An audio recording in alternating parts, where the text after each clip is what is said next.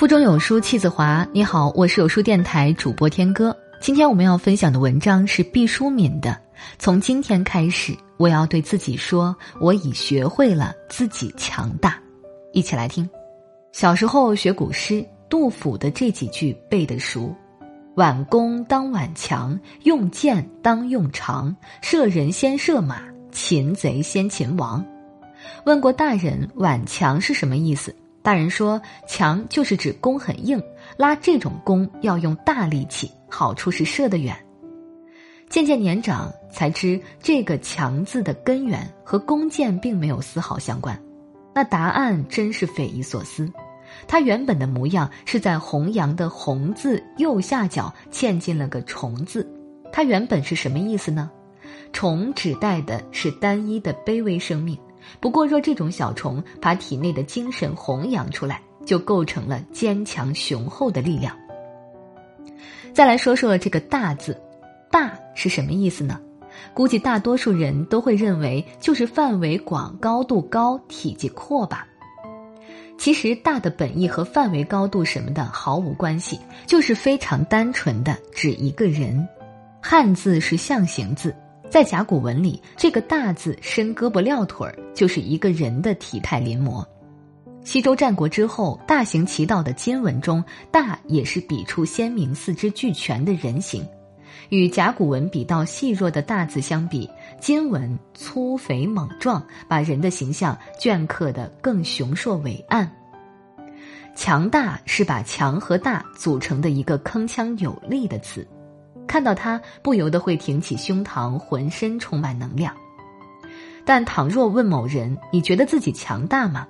大多数人都会说：“我还不够强大，我希望自己有一天会强大起来。”然而错了，我们每个人本身就是强大的。我们孜孜以求的强大，以为远在天边的强大，以为要靠什么人赐予或是相助才能达到的境界，其实就援助自己身上。所以，强大并不难，难的是我们不自知自己的强大，这真是天下第一大悲剧。我们四处寻找的东西，我们以为自己一生也不可能具备的东西，其实从未须臾离开过我们。我们要让自己原本就具有的强大拂去尘埃，闪闪发光，铮铮作响。毛笔就在我们手里。墨汁瓶盖已经打开，只等我们用自己的心和手书写人生的美丽篇章。我们有很多瑕疵，但只要内心坚定，我们就依然强大。